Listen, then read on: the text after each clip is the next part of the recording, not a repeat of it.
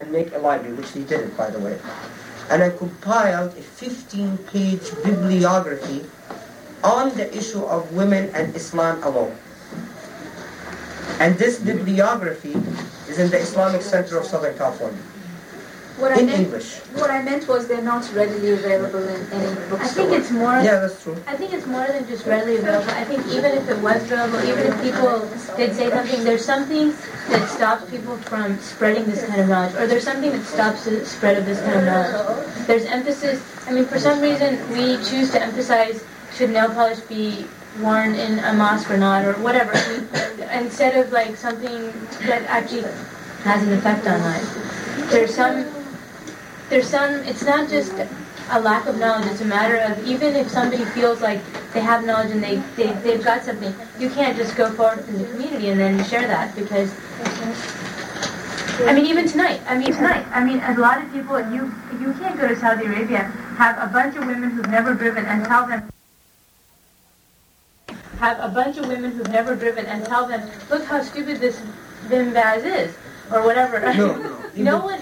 No Even one tonight, can do that. Most of what most of what you hear tonight, you are not going to be able to share with other Muslims. That's a fact. Yeah, but to, what's there's something wrong about that tag, don't you think? Yeah.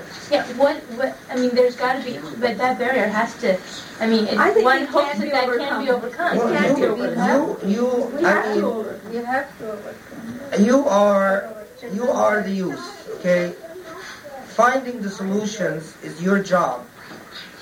I do my job by going and spending 15 hours sometimes a day poring over medieval texts, dusty medieval texts, bringing them out and writing about them and lecturing about them, and that's my job. I cannot solve the problems of Muslim American youth because I myself I am not a Muslim American youth. I grew up in Egypt and I do not understand your problems and I do not understand your tastes. What I understand is that the type of Islam that I see practiced is very alien from the type of Islam that I know through these books. It is for you to sit down and brainstorm and think about why and how and when. I am, I liken myself to sort of a, the remains of a dinosaur. It lets you know that it existed. It lets you know the history and the past, but it makes no material difference in the present. And that's exactly it. I'm but not uh, these out. fatwas are a clear indication that something is wrong all over the Islamic world, not just with us Muslim Americans. that the West is not. So, what is Islam? Well, okay, let's see what the West is, and Islam is the opposite. So, in the words of Muhammad al-Ghazali, my teacher, one of my teachers, he says that Islam became a reaction, not an action, not an independent action. When I come and I basically when I res- come and sit here and allow you to set the terms of the discourse. For example, we start out by saying, okay, you know, Khaled, we are going to talk, but I don't want you to say anything that violates the Quran or the Sunnah or the, or the practice of the Sahaba, okay? I am reacting to you. In other words, the terms of the discourse have already been set. An independent action is something that produces its- its own terms of discourse. For centuries, since basically the set of colonialism, I would say in 16th century was the last time there was a real assertion of Islamic identity. I mean, we've gone up and down. The idea that the Islamic civilization ended by the 4th century is nonsense. Uh, Islamic civilization remained very vibrant and very alive to the 16th century Christian, and continued till the 17th century.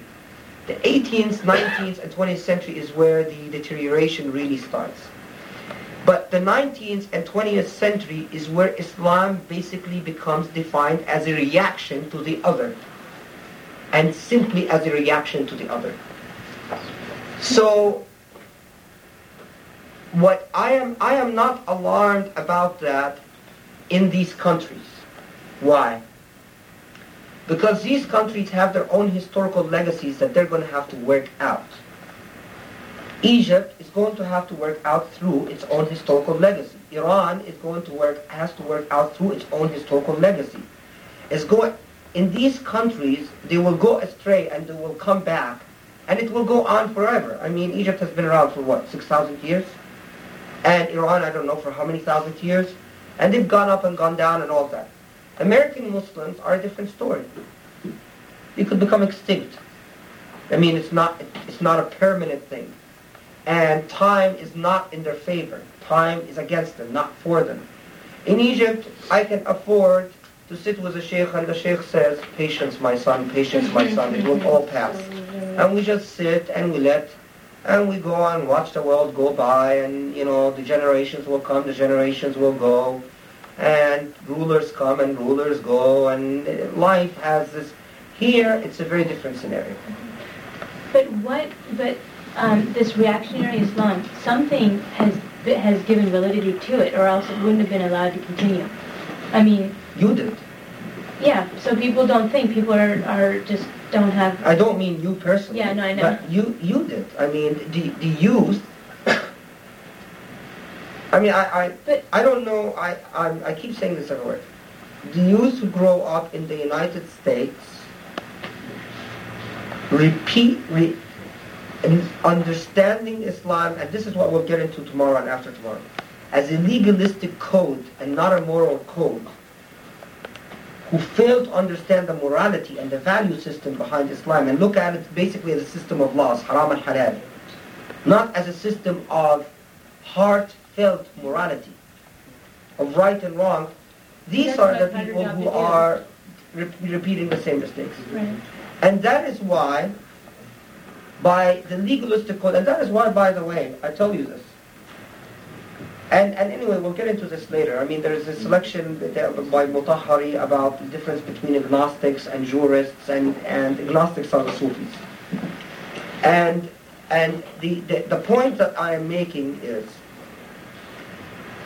that Islam cannot be only morality and purity and heart, and cannot be only laws and Muhammad Iqbal made this point in the 1930s in the reconstruction of religious thought, that this is not a religion of laws, and a religion of laws becomes a means of oppression. But if every youth who grows up under his parents and replicates, and I'll be very honest with you, replicates Egyptian culture, replicates Saudi culture, replicates Indo-Pakistani culture, replicates the, the biases, replicates the hatreds, the arguments, the Shia, the Sunnah. Well, well I, we, we don't marry from Arabs. Well, we don't marry from Indo-Pakistanis. Well, you know, the Pakistanis are never like, you know, the real protectors of Islam are the Arabs. And I hear this among the youth as well. And I hear it not as bluntly, but it's there. So, you did. I mean, it's simple as that. Now, what, what do you do about it? Uh, it's in, in your hands. I mean, I, I think Amila is, is a good idea, but you, um, every youth who basically accepts a position of passivity, and I'll tell you, I mean, I've been doing this since 1982, exactly. And by 1991, I've started just making very few appearances with Muslims, and and um, and I, I think that um, the problem with a lot of youth is that they grow up, and that that is really it. Is in 1982 and 1983 and 1984 and 1985, I've taught a lot of people, and throughout the years, I've watched youth move from the university of saying, oh my God, what's going on, to growing up, getting married, getting a job, being caught up in the mainstream and then buying a house and having a family and all of that, and then Islam becoming a cultural refuge again, not an ideological message. And then that use eventually develops a belly and the woman has a line of children following her everywhere and they, you know they come and sit and they want to hear good hadith and a good Quranic verse and these are people that I've taught in 1982. I mean, and, and I'm not trying to tell you it's all lost. I'm just trying to tell you that this is something that you should watch out for. All of you should watch out for. And eventually, and go on. And frankly, I am sort of getting tired of it. The, the rate of return is so low that you have to start asking yourself, um, what's the point? You see what I'm saying? Mm-hmm.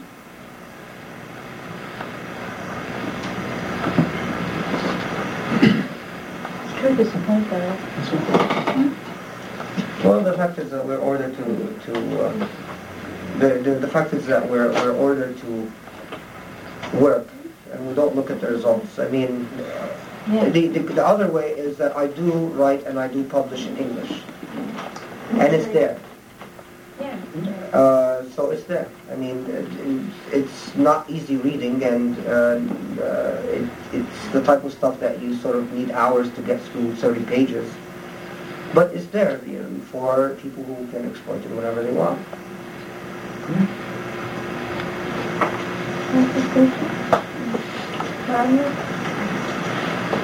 Okay. Pablo? We're good? We're good? No, no, you, you can, uh, let, you have an ijazah. Um, okay, is there any more questions? No, we'll, uh, declare the break and do ourselves a break. and, uh, we'll start nine o'clock tomorrow morning, inshallah. Those who, uh, like to stay over and really kind of retreat are welcome to. And, uh,